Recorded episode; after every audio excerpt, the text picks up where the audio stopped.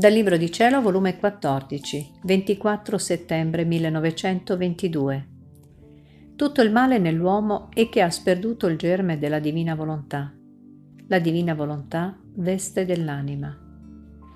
Trovandomi nel solito mio stato, il mio dolce Gesù si faceva vedere spogliato, che tremava di freddo e dicendomi, Figlia mia, coprimi e riscaldami, che ho freddo. Vedi, la creatura col peccato si era spogliata di tutti i beni, ed io volli formarle una veste più bella, tessendola con le mie opere, imperlandola col mio sangue e fregiandola con le mie piaghe. Ma quale non è il mio dolore nel vedermi respinta questa veste sì bella, contentandosi la creatura di rimanere nuda.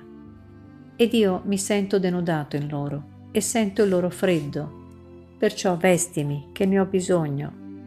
Ed io, come potrò vestirvi? Io non ho nulla. E lui, sì che potrai vestirmi. Hai tutta la mia volontà in tuo potere.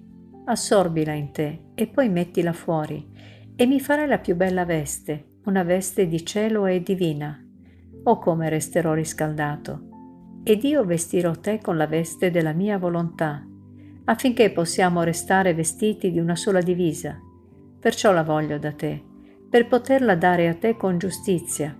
Se tu vesti me, è giusto che io vesta te, per darti ricambio di ciò che hai fatto per me. Tutto il male nell'uomo è che ha sperduto il germe della mia volontà, perciò non fa altro che coprirsi dei più grandi delitti che lo degradano e lo fanno agire da pazzo. Oh quante pazzie stanno per commettere! giusta pena perché vogliono tenere per Dio il proprio io.